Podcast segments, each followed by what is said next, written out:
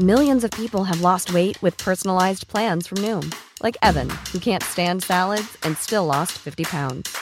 Salads, generally, for most people, are the easy button, right? For me, that wasn't an option. I never really was a salad guy. That's just not who I am. But Noom worked for me. Get your personalized plan today at Noom.com. Real Noom user compensated to provide their story. In four weeks, the typical Noom user can expect to lose one to two pounds per week. Individual results may vary. I'm Sandra, and I'm just the professional your small business was looking for. But you didn't hire me because you didn't use LinkedIn jobs. LinkedIn has professionals you can't find anywhere else, including those who aren't actively looking for a new job but might be open to the perfect role, like me. In a given month, over 70% of LinkedIn users don't visit other leading job sites. So if you're not looking on LinkedIn, you'll miss out on great candidates like Sandra. Start hiring professionals like a professional. Post your free job on linkedin.com/people today.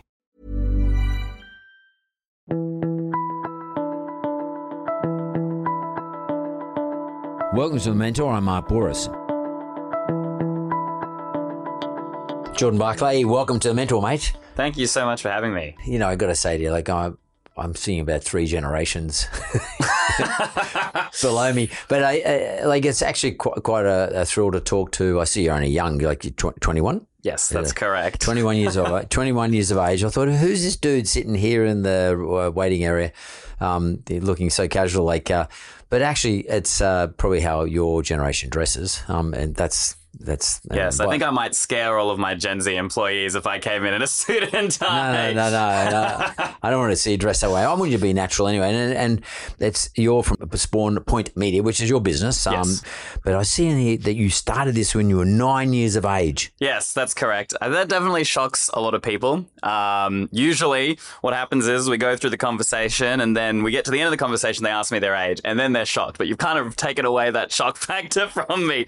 Um, but no, I did start uh, when I was in year four. It was 2012. I'd actually been editing videos for a lot longer than that um, since I was in prep, which I don't even know what age that was. But um, I'd been editing videos for ages. YouTube when it came out, and I just loved this idea of being able to create things. I had an old video camera with a cassette tape, and I would burn that onto the computer for my first couple of videos, which sounds really bizarre now. Um, even uh, a lot of people of my age don't even know what a cassette tape is, and yet here I was using that to make uh, videos. But um, I actually started making videos then, and then I thought, hey, I could get some help out of this. So I brought on a couple of my friends and trained them. Um, whether or not I paid them according to Australian fair work laws is another question, but I can't speak on that for legal reasons. But we brought them on and trained them. Most of them still work with me to this day. Actually, all of them do. And yeah, that's how it started out. So, what, what, what was your thinking when you kicked off Spawn Point? And by the way, why Spawn Point? Great. Um, so actually, when I started, it wasn't called Spawn Point Media. Um, I have my own individual YouTube channel, which is just EY Streem, uh, and that's why I started out. And it was actually because my dad had this YouTube channel where he had this one viral video happen, and he, he was making uh, these like educational videos on a. He just loved making random things and research random things, and it got picked up by some famous person in the US. It got a million views, which for then back then was very What was very it on? rare. What was content? I don't know what the video was about. Something to do with American politics. Even then, it was still doing well, um, and it made a thousand dollars. Now, to my like ten year old brain, A lot of money. yeah. And my parents, they had this thing where I had to buy everything myself, but they wouldn't pay for anything. And I wanted to play video games because what kind of 10 year old doesn't want to play video games? And I couldn't afford them. So I was doing all these odd jobs, you know, trying to sell things to people and make money however I could. And when I heard you could make $1,000 from something I already enjoyed doing, it's pretty much a no brainer for me. Um, and so, yeah, when I started out, it was definitely about the money. So that's why I went in with a business mindset, which actually is a large reason why we're so successful now. Obviously, now I have many other motivations beyond that, but um, that that's why I started out. Tell me what was EY doing though? Like, Yeah, so when I started out, it was everything. So um, I was just making videos for the first two years, and I made a video, three videos every single week for three years straight. That was the first. So through year four, five, and six, Yeah, content. while Give me, I was doing give me a hint. Oh, I was doing all kinds of random stuff, mainly Minecraft. It had just come out, and I still do Minecraft to this day, but I was doing other video games that I enjoyed. I was doing like uh, tech reviews, um, which sounds so silly for me to think back, or even like uh, tutorials on how to hack things. But again, I really can't speak much more to that. Those videos are all long gone off the internet for for obvious reasons. Um, so I was just doing what interested me. Uh, and I would do everything from the coming up with the storyline. I was storyboarding the videos. I was coming up with the ideas, figuring out how that would work. I would film the videos myself, edit the videos myself, use the money that I was making from those videos to uh, basically buy courses so I could learn how to get better at it. Um, and learn how to do marketing and research and all of these different things so that I could kind of grow this empire I had um, uh, at that point in time. And yeah, that's basically. Did you want to grow an started. empire, literally? I mean, I'm- I mean it. I'm, I don't mean it in a bad sense. I mean, sense. here's the thing. This is really embarrassing, but I, I don't know why, but I was this obsessed with this business from the beginning. I actually created my own currency in my household and convinced my little sister that this currency had value, which allowed me to create like this currency exchange system, control the market, and then I would inflate and deflate the price to basically get her to do whatever I wanted her to do She's like your slave. pretty much. Um, so I had this really big obsession with, you know, having these kind of systems in place. Obviously, looking back on it, it's very funny for me now. Um, but yeah, I th- I always wanted to run a business, and I think. Uh, growing up, I remember a lot of people telling me, like, oh, Jordan, you're never going to survive if you're not the boss. so what does EY stand for, by the way? Okay. Uh, I wanted to be called iStream because the iPhone had just come out. Thank goodness I didn't. That would have been awful branding. Um, stepping on Apple's toes would have not done me any favors. But my dad decided that he just completely misheard me and spelt my name wrong. And then it became EY Streem. That that's it. There's literally nothing else to it other than my dad decided, ah, I don't like this. I'm gonna just play around with it. And, you know, at that age, you needed your parent to make you a YouTube account. I was underage, so And you ran with it. But, Yep. but obviously got traction. It got Yes, traction. it did. So what do you think it was that um, got the traction for you? I mean, what was of what was interesting to um, those people who were watching you? great. Well, when I started, obviously the videos were awful. I didn't know what I was doing. I was learning through trial and error. Uh, but when I reached about year nine, this is when we actually incorporated. Um, when I formally became a business, it was very difficult because you know technically you can't run a business if you're Yep. under 18. So there was a lot of loopholes we had to work through, a lot of hoops we had to jump through. Um, but when we were able to finally incorporate, this is when that kind of switched for me. Um, because prior it was like Australia has, you know, the tall poppy syndrome and this kind of mentality that everyone in school was telling me this is stupid, this is going to fail, this is a bad idea. Um, but it was then when I realized that people were treating YouTube at that point in time for fun. Most people were making videos for fun. It was a hobby. Making money on YouTube still wasn't a big thing, even in like 2015. Uh, but I realized in the Minecraft market, there was a real gap in the market.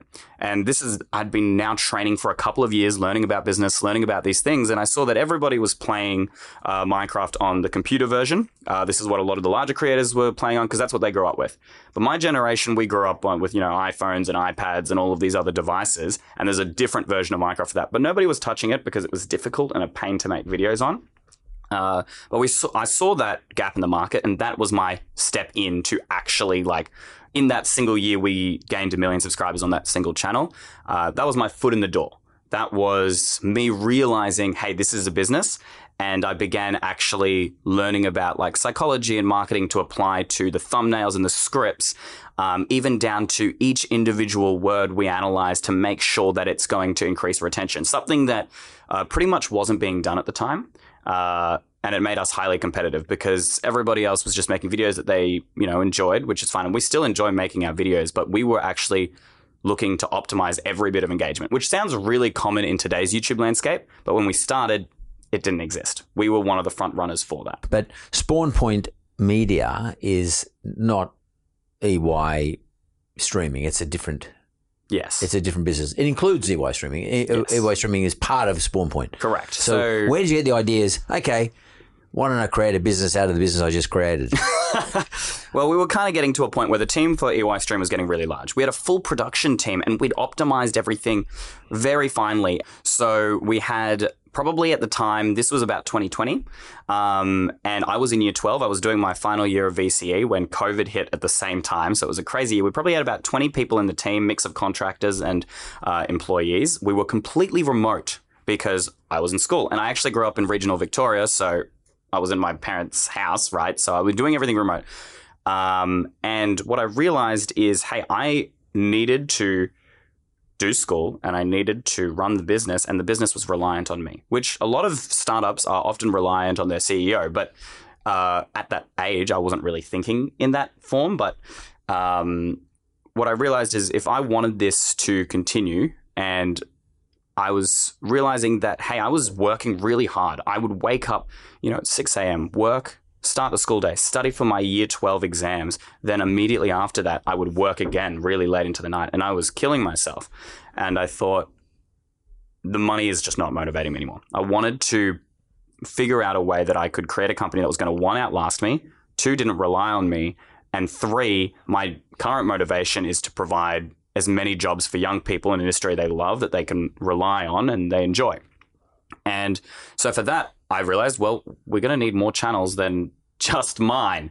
Um, and since we had these 20 people across the functions of writing the videos, coming up with the ideas, uh, marketing them, figuring out how that was going to work, filming and producing them, editing them, animating them, and then the post production and the publishing and release of them, we realized, hey, over this time, we've come up with some very optimized systems that are designed for scaling. And even before I'd like formally kind of put this idea down into writing, I'd always thought, I'd always built the systems with the idea that we could scale.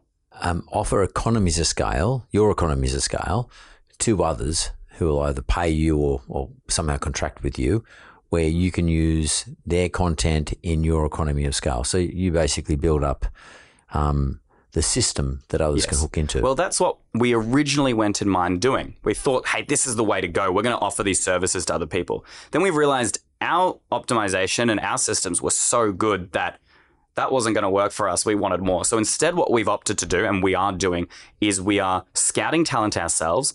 And instead of bringing on existing talent, we are building the talent up, ground up. Uh, and we're actually hiring them just as actors. So normally when you see social media influencers and things like that, these are one person run and gun, right? And they're kind of just operating with their own. When you look at our channels, they look the same, they feel the same. We have we now have this wealth of knowledge on how to create genuine and authentic relationships with our audience. But actually, we've just brought in actors. And all they do is they show up to the video and our systems are so efficient all they do is film and then they're out. They So don't the- necessarily know what they're filming. They don't necessarily know anything about why it works, why it doesn't, but we've got the system so refined that we actually own all of the IP for those characters and those influencers. I was going to ask you that. that you, you just hit the word. So, i- are you when you go out recruiting these individuals or scouting for these individuals? Are you looking for someone with the talent that can become a character that you want to have in relation to group of characters that you would like to have sitting on a spawn point? In other words, do you go and sort of select characters? You go find the individual who can fit the bill and train them up. So we figure out a character we want. For give me an example. Okay, so we were starting a new channel for uh, young children, and we want it to be kind of play What- What's that? What's that? What's that mean? Young children? How old? are we Uh, talking? about you know we were looking for about four to eight years old. Yep. We wanted it to be a very play school type of vibe, uh, and we wanted this character to play a cute bird, right? And so we looked for kind of like think of like Hoot from Giggle and Hoot, which is a mm-hmm. really classic Australian example. And so what we did is we needed somebody who knew how to play Minecraft. We need someone with experience in social media so they kind of understand it's very different to traditional media. Uh, and somebody who's good at acting. So what we would do is we, for this instance, we scouted through TikTok. We looked at a lot of Australian people who, what the issue is, is you've got a lot of people in Australia who want to be creators. It's the number one job that people want to do. They want to be an influencer. So lots of people are trying on TikTok, but most don't see success, even if they're really good, because they don't have the business skills. Or even if they are successful, TikTok revenue is just not enough to live on and it's not stable and it doesn't have long term job security. So we find somebody and we go, hey, this person, they have the right voice, they have proven experience in the field, uh, but they're missing business experience or they're missing all of the other stuff that makes it work. Those are the kind of people we're looking for who want to work in this industry. We bring them in. They're already excited to be a part of the job, which is really important for creative content that flows straight into it. And then we go, hey, here's the script, here's the video.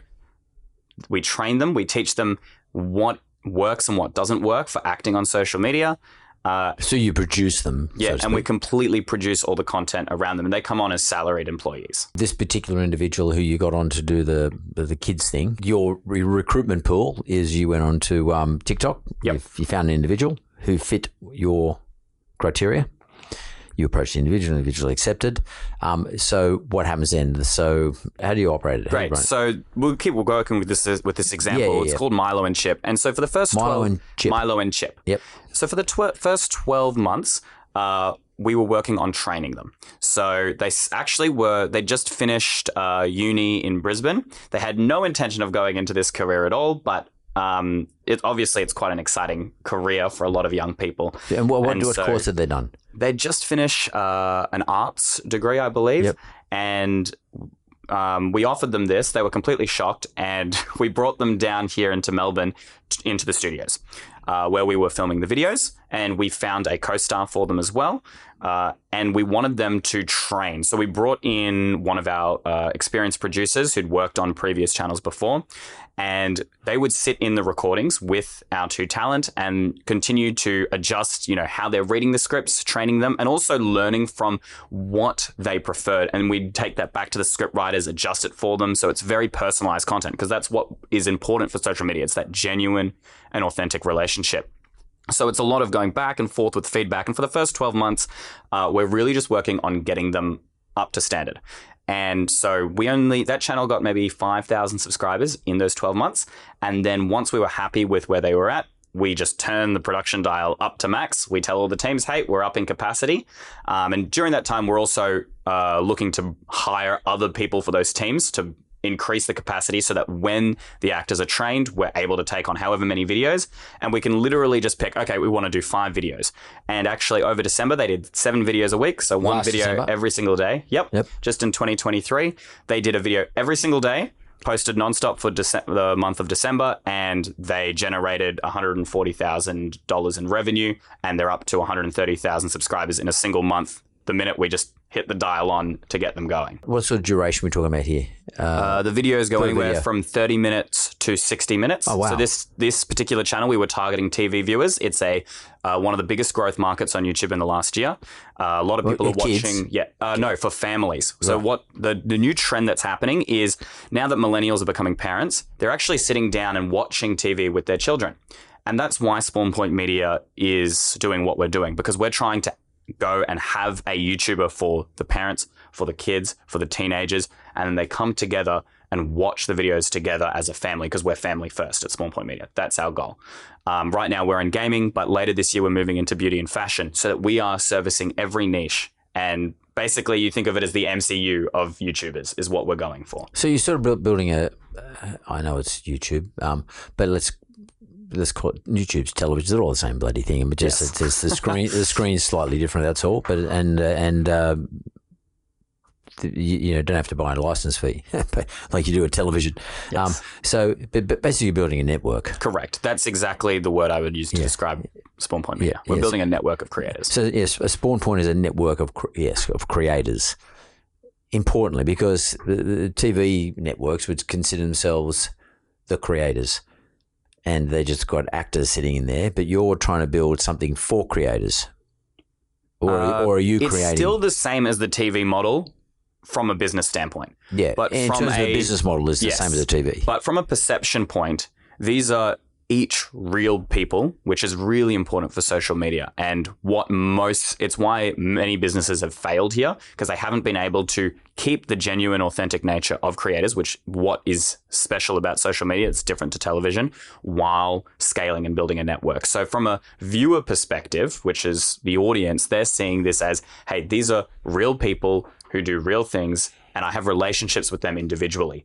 And they don't necessarily know they're part of a network, but they can see them come together in videos. And creators are already doing this, but they're owned by different companies. And so for these people to work together, it's expensive, it's time consuming, and it doesn't have the same integration. So the stories can't be as good because you're working with like six different companies. But since all the IP and talent is owned by us and we're all using the same systems, we can have an actor appear in someone else's video and it's no more expensive. It doesn't cost us any more time than it would to have them not in that video. So, how does Jordan or how does your team uh, work out where the demand is? So, like you just mentioned, there's a growth for family or for shows that a family, a whole family can sit and watch. Being a millennial family, say maybe you know my son, my thirty-year-old son with uh, his two kids, little kids, five, four, five-year-old, six-year-olds.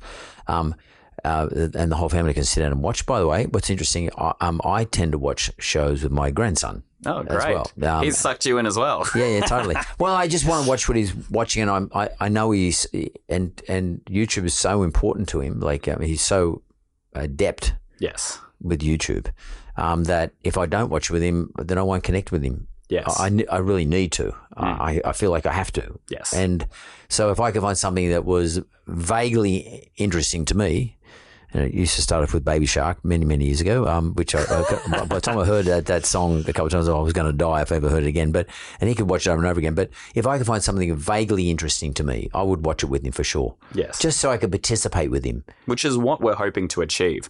Uh, how do you? I was going to say, that, that I want to ask you, how do you know about this stuff, and where does your research come from? How do you how do you come about these decisions, these conclusions, these deductions? Yeah. So when I started.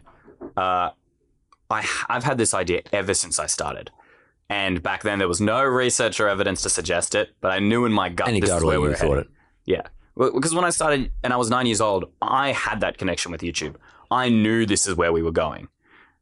But obviously, at the time, there's no evidence. But now, in the last two or three years, the evidence is all over the place. So we, for all of our videos, we use a very data-based approach. So we're we are crawling and trawling through the depths of YouTube to collect data on every type of video that's performing, all of the different geographies, the different audiences, demographics. We are ripping just huge amounts of data. Then we have a team of very professional, essentially data uh, specialists. So data scientists, we, is that what we're talking about? Pretty here? much, yep. analytics experts, and they will comb through the data and look for patterns. Uh, and so we can see the trends in general where things are moving. That's one side of our business. Um, but the other side of our business is actually Minecraft is what's often called the most competitive market of YouTube. So that actually means that a lot of things we do is we create the trends that end up spreading elsewhere. And most people never know that they originally originated from Minecraft creators. So what we do is we use data-based approach from previous trends and successes. We look at the psychology behind why those trends succeeded, and then we look to modify them in some way. Add something that's currently relevant and trending to it, and we repackage that as a brand new trend. And because we're a network, we can post this video across multiple channels, which makes it have this illusion of, oh, it's trending. But actually, we've orchestrated the trend, which makes what we do very powerful. I've got a really important question I want to ask you. Of course. Um, but let's go to break and we'll come straight back.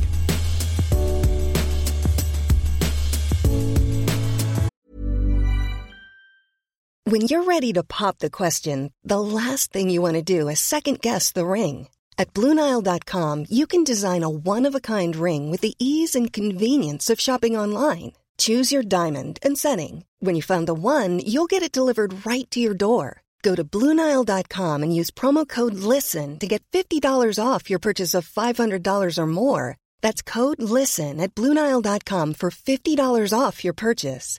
Bluenile.com code LISTEN. Hey there, it's Michele Norris. I'm host of a podcast called Your Mama's Kitchen. When I travel, I'm usually looking for a way to find a taste of home when I'm not at home. And one of the things I love to do when I am at home is entertain. And Airbnb allows me to do that. When I was in California recently, I rented a house that had a great kitchen. And when we were sitting around the table, we we're all thinking, we're in someone else's house. Someone could be in all of our homes as well. If you have a home, but you're not always at home, you have an Airbnb. Your home might be worth more than you think. Find out how much at airbnb.com/slash host.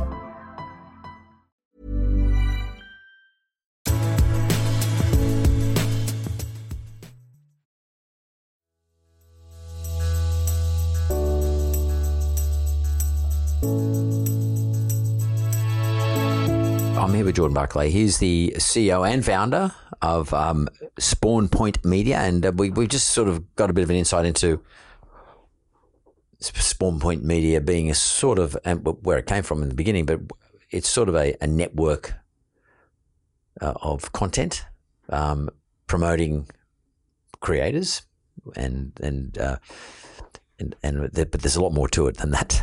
a lot more science being attached to it. And I said at the end of the last segment, I wanted to ask Jordan a question. You don't need me to promote. Looking at the numbers that you're drawing in, you don't need me on my, on my uh, podcast to, and to my audience to promote what you're doing. You know, you've got a good business model; it's doing very well, etc. My question to you, Jordan, is why are you here? What do you want to talk about? What is it that's really deep inside your gut that you want to get off your chest about what you guys do? Because my audience is not your audience, obviously. What is it? What do you want to talk about? I think one of the biggest issues, which I think has been apparent also from us beginning to talk, is what we do doesn't really exist and hasn't existed. So the awareness behind it isn't there uh, amongst the business audience. Even though we were the most viewed gaming channel internationally in the previous year, right? We are pulling in numbers well beyond anything Australian television is seeing, and yet we don't have the same funding. And we're completely self funded uh, at this point in time. We've been working with this network model and we've expanded from one channel to five, and we've proven that it works and it's successful. And we want to target families, right? Where families want to be. In the US, this is more well known, but not here in Australia. And we're trying to reach out to companies, brands, uh, and go, hey, we are on the cusp of rapid growth, rapid expansion. You can see the business model works, it's working, but we want partners. We want people who are long term sponsors who want to get involved with what we're doing and who want to target families because what's going to happen is is if we have a ton of creators across all the different spectrum and we can bring in more funding, not only can we continue to expand our network more rapidly, but if you have a product in a video and it's in, you know, the little sister's beauty and fashion video they're watching, and then it's in the older brother's gaming video they're watching, and then it's in the same video where those two creators come together and they're watching with their parents, that's creating uh, brand affinity. So we're not here to just go, hey, chuck a sponsor in our video and you'll get sales. That's not what we're about. We're we are creating strong brand affinity. The positive emotions that these people have are being connected to the brand. And so when these kids grow up, they're going to have really strong attachment to the brand. The same way you look at how Lego is just exploding with adults at the moment, right? Or Coca Cola is often used as like the prime example of brand affinity, where they've just chucked their brand on everything positive.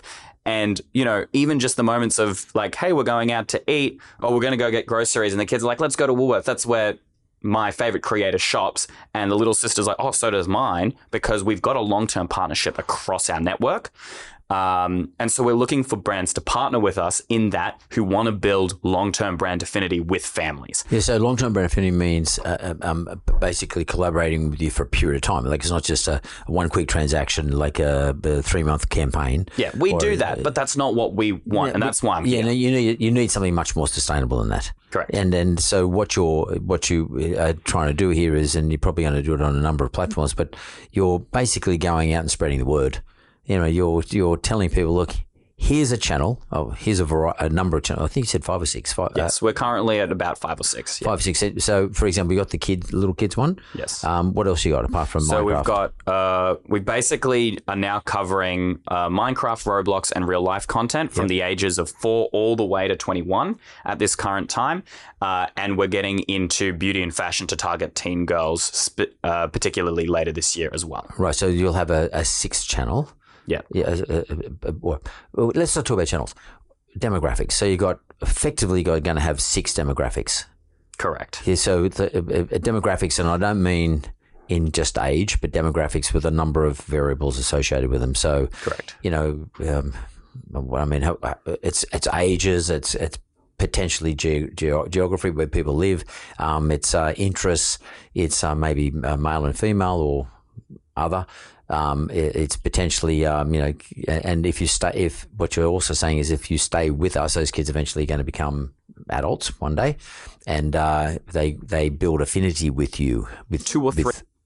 the, with the channel, Yes. and the channel actually reflects your brand value, their brand values on to your brand values. Yes. And as those children grow up, we're hoping that they move on to another person in our network.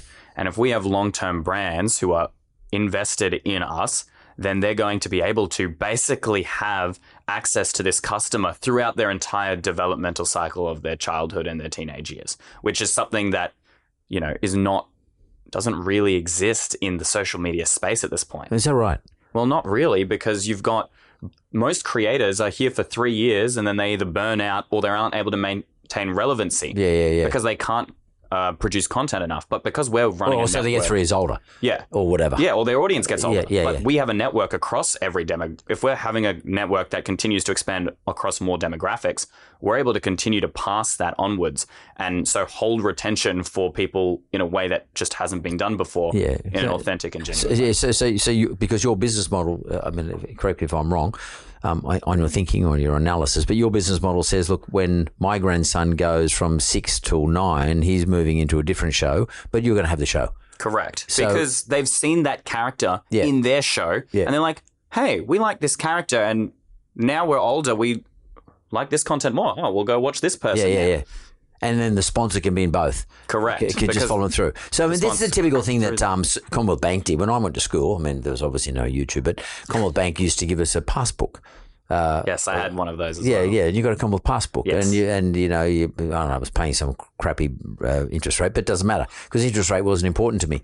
But uh, but Commonwealth Bank was smart. They, they even made a. I've still got it actually. They made they used to make a, a tin box that was looked like the Commonwealth Bank building, which is in here in Martin Place. It was there in Martin Place. So it's now Macquarie Bank's there. But um, that box you used to put a couple of uh, a few coins, and then at the end of the period when you fill it up, you know the the theory was you went and banked it. And, and I mean, I still bank at Commonwealth Bank because of that. There you go. but that's a good example, though, of, of the sorts of sponsors that make sense. Correct. Because they have a lifetime relationship with you. And one, maybe one day you're going to borrow money to buy a house off Commonwealth Bank. You know, you, We borrowed a lot of money from CBA, so I'm sure Yeah. they're quite happy with this do investment. you know what I'm saying? You know, like, and it makes sense. Yes. But you want to do it across a broad range of people using all your various characters. Your way to market, though, is to have this sense of, from a sponsor point of view, have this sense of individuality, individual creators, but you own all the IP. Correct. Or correct. Spawnpoint owns the IP. why do people why are brands so desperate to get on social media right now because people are seeing hypocrisy all over the place they pretty much ignore traditional advertising but social media is different because people have these relationships with the creators because they're genuine and they're authentic the issue with that obviously for most is they can't scale that but we've managed to scale genuine or not, eh, and authentic so that we can actually have all the advantages of social media advertising while having all the advantages of traditional media advertising with none of the downside. And that's what we're doing differently. And, and is this purely so you can build a better revenue stream or a more sustainable, reliable revenue stream for your business, Spawnpoint? We have a really reliable revenue stream, so that's not my concern. My concern is we want to expand into more de- demographics more rapidly. So we could keep growing without any sponsors and never even blink an eyelid. In fact, that's what we've been doing for ages. But we see that what we're doing is so good that if we can bring in more capital, we can reach more markets more quickly and, you know, we can expand faster and I my motivation is to provide as many jobs for people as possible. So obviously more money equals more jobs. That's good for me. It's Totally. good for the, the people in the company. When you say bringing more capital, you're talking about capital in the form of revenue or actual capital invested? Uh, capital in terms of revenue. Yeah, so yeah, yeah. It's it's, it's, it's a cheaper way of than giving away um, equity. Yes. Again, if you give away equity, that's quite an expensive process. Um, debt's much cheaper than that, although the interest rates are quite high at the moment. But generally speaking, it's, it's much cheaper than equity. But the cheapest form of, of capital is revenue. Correct. Um, and if you can get enough revenue, and then you can, you've, if you get sufficient amount of revenue on top of the revenue you're, you're already getting, then that allows you then to go and um, spend that revenue in new ventures. So one of these, does it is is the is the um the the period that it takes to launch a new show, for example, the beauty and health one for kids, young, uh, young people, um, is that is it typically a twelve month period? Yeah, we like to go for about 12 months. It gives us a good amount of time to train and set up. And that means that obviously there's startup capital Yeah, invested, totally. right? Yeah. And it takes time for that capital to come What are back. we looking at? and the it depends. If it's a gaming channel, maybe 500,000, but something like the beauty and fashion channel is probably going to be a 2 million, 3 million startup capital, right? So for that, it means that hey, we need that money before we're going to see a return. And having partnerships on our other existing and successful channels is a great way to do that.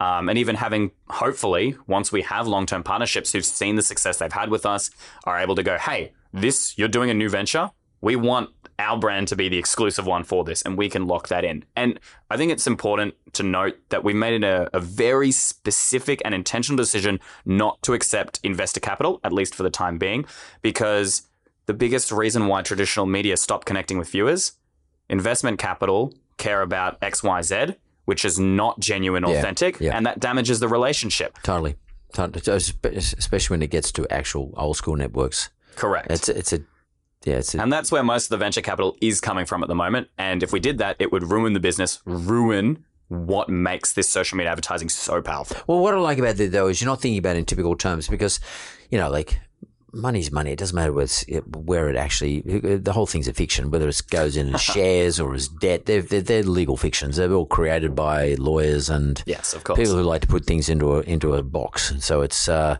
you know it's controllable. And you fictionalize the rules around it. I mean, they're, they're just a, a set of fictional rules. So called equity, which means you've got shareholders, which they may have a vote or they may not have a vote. The rules might say that you have to give them a return. You might have to give them a return, might not have to give them a return. If it's debt, you know, there's a, you know, there's could, could be secured, it might not be secured. It has to be re- rules around pay, when it's got to be repaid, whether it's principal interest, blah blah blah. Whereas re- and revenue is just another form of capital. It doesn't make any difference. So what what I like about this is you are not thinking in terms of rules rule based structures. You're thinking about uh, I need capital, and the best form of capital for me, for you, that is, is revenue, and uh, and the revenue will support the business model. Yes. And uh, so when it comes to um, uh, it's sort of quite fascinating. How the fuck do you learn about all this shit? I mean, where did you get all this stuff from? So let's be honest, you can't learn about this kind of stuff. Even now, if you try and Google it, there's a little bit more resources than there used to be. Mostly scam and con artists Yeah, saying, totally. we'll teach you how to make $1,000 on YouTube in a month, right? Like, it's because the business model that we've created, there are very, very few companies that do it. We're the only ones in Australia. There's two or three in the US that I'm aware of. Uh, and so we've pretty much trailblazed this business model ourselves through trial and error. Plenty of mistakes all the time. Uh, but the benefits are so extreme here. And the biggest thing I think that is the uh, the difference is a lot of businesses are employing people to do jobs, but with content that needs to appear genuine, authentic. The people making that content actually really have to enjoy what they're doing, and they have to care about what they're doing because it it's very obvious when that doesn't show through the content. And so when we employ, we're not employing on traditional metrics. We employ people without uni degrees pretty much all the time. Employ people straight out of school often that nobody would ever think. Some people who come from backgrounds you would never think, and then we bring them into our environment where we where we prioritize culture because it's creative content, and they flourish. What do you mean prioritize culture? So for us, uh, a lot of businesses, especially at the moment, are having a real difficulty hi- hiring Gen Z, right?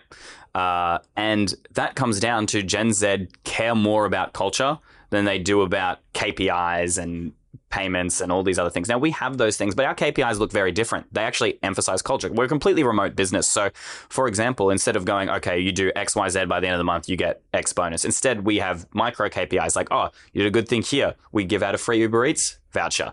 And we do that regularly. And so the team will get rewarded for, you know, in a week, they might all get Uber Eats voucher. Then they choose to go out together, to jump on a Zoom call together and eat together because they want to celebrate. And we're not telling them, oh, you have to do this, oh, you have to show up to company ha- happy hour, whatever. We're rewarding them and they're choosing to spend the time together and build that culture themselves, which means because of that, our, our Gen Z employees actually really enjoy working there, which is more important to them than salary. And that shows through the content.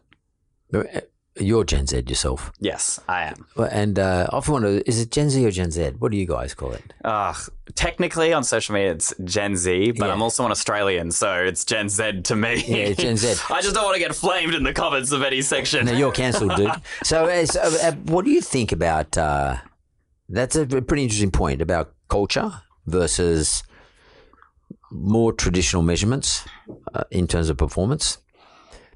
Where does that come from? That uh, preference that Gen Z has relative to, say, someone who's a millennial, for example. Yes. I think the the difference comes from first off, a lot of millennials have been caught complaining on social media about various different things, um, and Gen Z see that, and they go, "Ah, well, I don't want to do all these things and cop- follow in their footsteps." So obviously, Gen Z wants to be different. That that's the first thing. Every generation wants to be different, and they have their own things. But also, COVID, I think, is the biggest player in this because we pretty much saw our childhoods disappear for three years. Yeah. Um, and suddenly it became, well, if that's going to happen, and l- during this time, basically, companies laid off all over the place, even people who'd been working for 10, 20, 30 years. Gen Z was watching that. And because of that, now they're going, well, we're not going to waste our lives working, even if it's a great salary.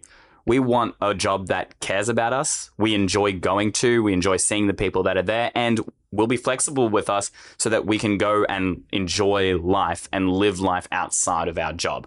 And we don't mind if we take a salary hit because their value system is now shifted towards these things over straight money because it doesn't seem as secure as it used to to this generation. Do, do you think there's a sense of um, not desperation for Gen Z, but like, uh, shit, I'm never going to achieve what my mum and dad achieved. I'm never going to get a house. I'm never going to. Yes, that's Re- that's a big properly. sentiment for a lot of Gen Z people, and honestly, it's part of the reason I'm passionate about doing what I'm doing because we're paying Gen Z employees in a way that hey, that will be. I really hope will be a future for them, but they might not find somewhere else. And at the same time, they love what they're doing. So, but do, but do they actually? Uh, I mean, obviously you- you're part of it, but and you discuss this with these people, th- th- this generation of people. Yes. Do they actually despair at the fact that they may be renting for the rest of their life, or Some at least if they want to live in Melbourne, they're going to be living in Melbourne as a renter, and they're not thinking to themselves, "Shit, how can I work my way around this? How can I arbitrage this market?"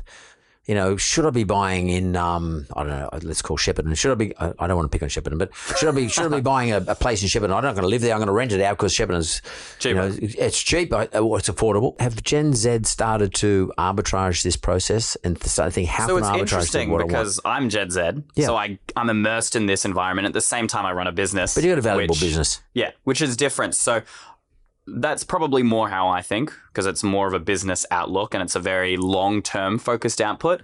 But that comes back to COVID. These guys just saw their life disappear and it pretty much like that. And they're worried, like it's, it happened during their key developmental years.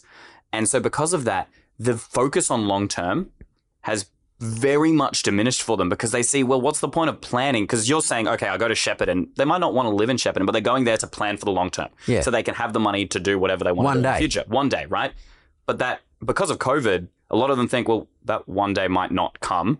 If something might happen, uh, you know, family member might die, I might die, I might not, it, the plan might not work out the way it is. And then I've spent my life doing something I don't want to do. So for a lot of them, this importance on long term that perhaps because I, I also grew up in the countryside where a long term is a bigger focus out there because a lot of them are you know farmers Yep. and things like that and so while we have this focus on long term and i think the older generations do as well um, especially in the cities and with the young people because of covid they just it, this part of them it's changed their brain chemistry almost to just not have that much importance on it because they're worried that the long term might never come um, and especially with a lot of social issues that young people care about, things like climate change and politics and stuff. A lot of them have this doom mindset. Unfortunately, social media uh, really pushes that, and that's what they're mainly consuming. You, you and you have a lot of years on me, and I'm sure you've seen the cycle of media.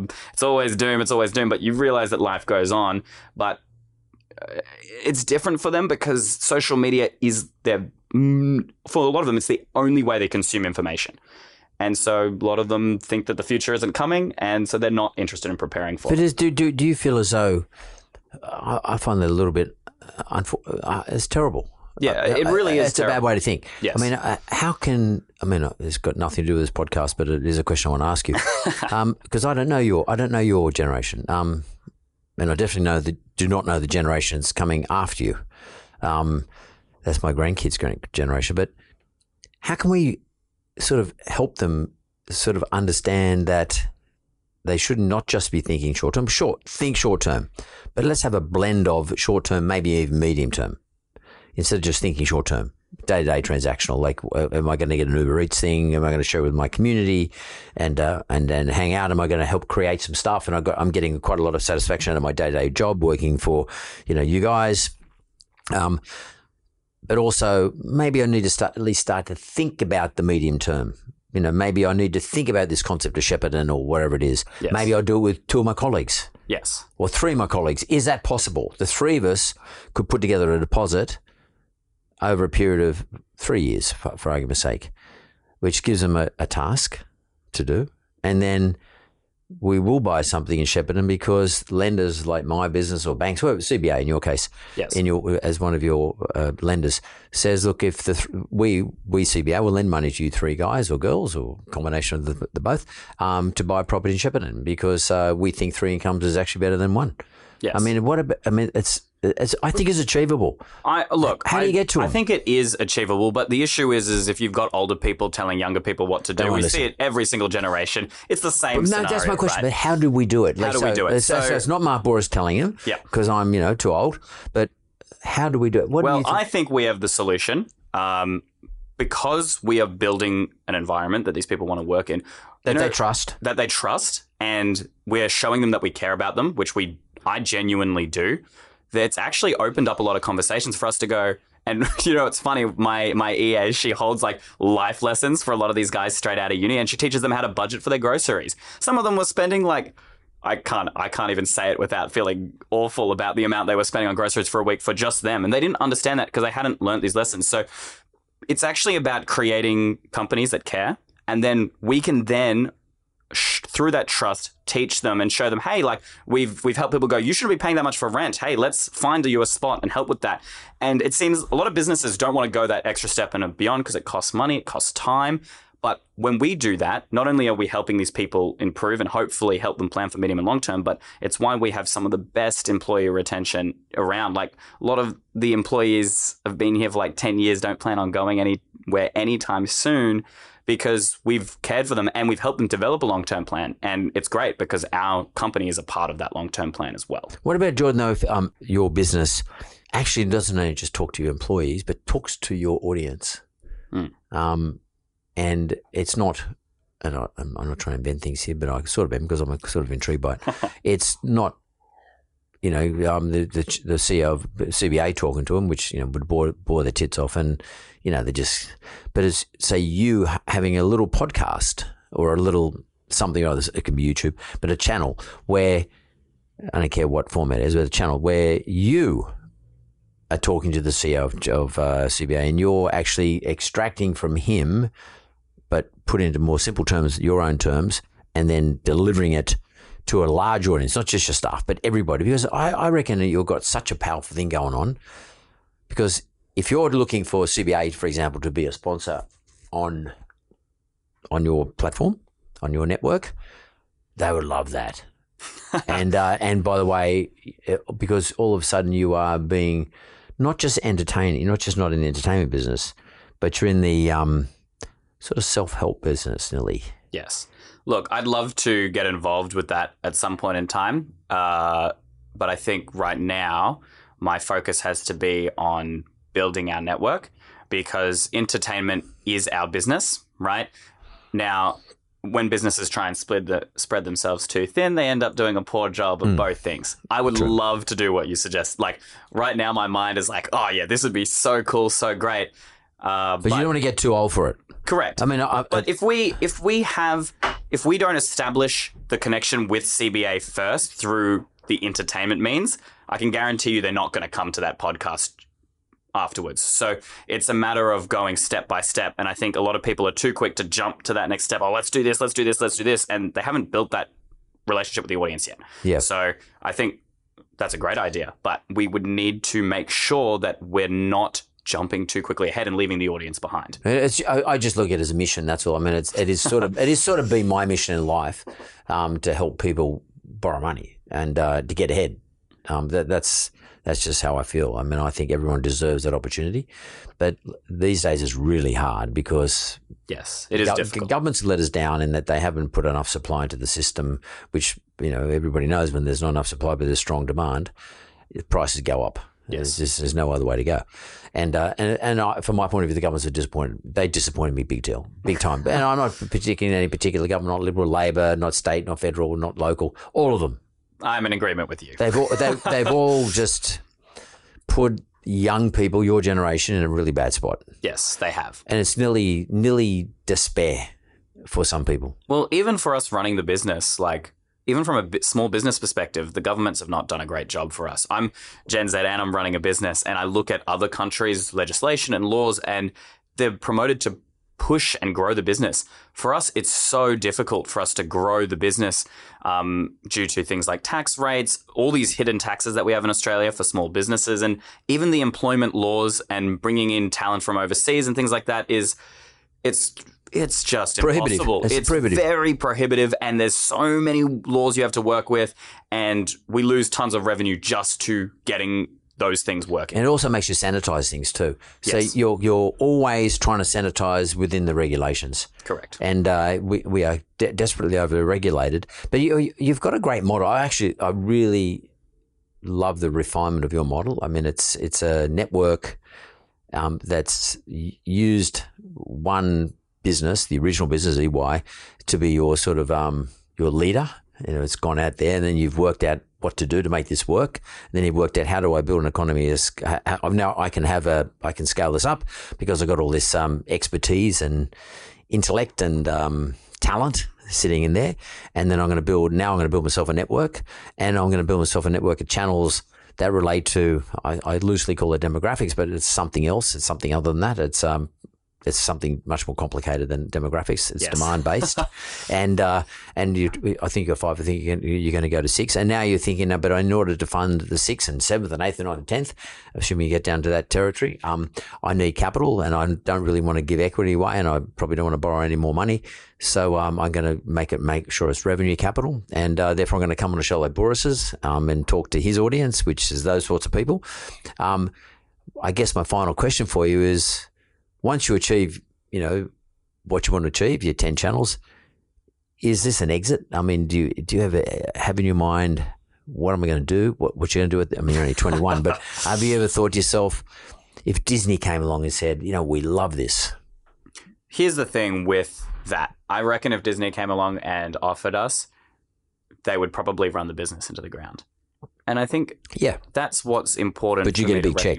Yeah, I get a big check, but that's not why I do what I do. And if I was hypocritical, that would immediately show up in my company and in my content. And I'm fully in belief that if we want to do the things that I'm saying I want to do, and we want to give that value to brands, sponsors, and partnerships, then I have to be committed. I have to walk the talk, right? Yep. And that's what I'm going to do. And so I'm committed to making sure that this company follows those values that I have.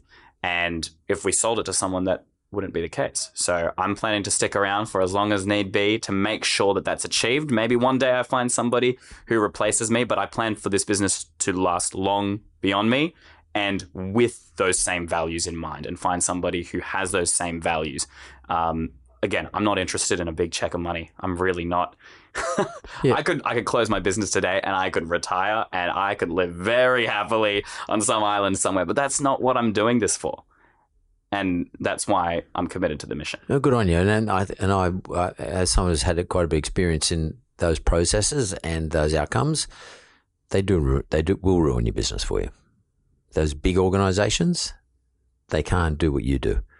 And the audience works out very, very quickly, Yes. uh, particularly in the entertainment game. Oh yes, for sure. Uh, they, they work out very, very quickly. They're we're, get, we're being bothered here.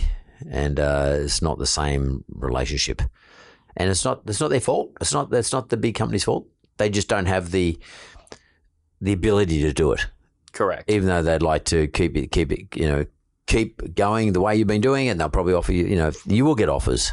oh, we've already had offers. You're going to be seduced. They're going to try and seduce you like left, right, and center.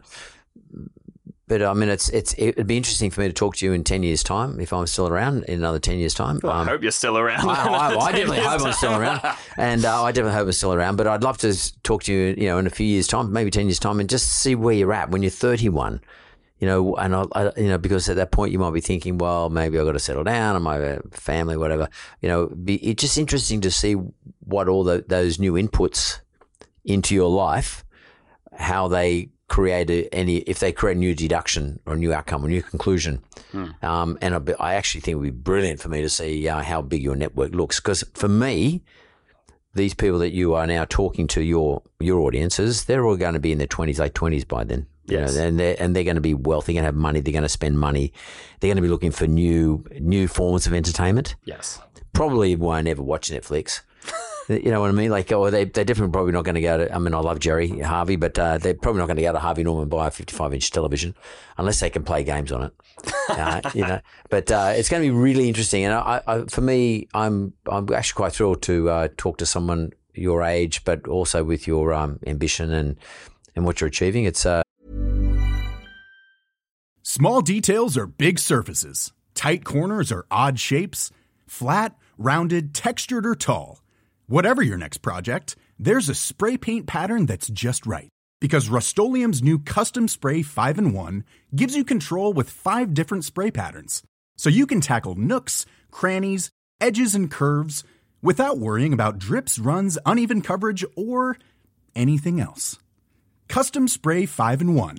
Only from Rust When you make decisions for your company, you look for the no brainers. If you have a lot of mailing to do, stamps.com is the ultimate no brainer. Use the stamps.com mobile app to mail everything you need to keep your business running with up to 89% off USPS and UPS. Make the same no brainer decision as over 1 million other businesses with stamps.com. Use code PROGRAM for a special offer. That's stamps.com code PROGRAM. it's uh, uh, these sorts of conversations really enrich my life. So I appreciate you coming in. Thanks very Of much. Of course. Thanks so much for having me. You're most welcome. Actually, it's been a real delight. I'm really glad to hear that. Thanks for listening to another episode of The Mentor with Mark Bouris. Audio and production is by Jessica Smalley. Production assistance, Simon McDermott. This is a mentored podcast.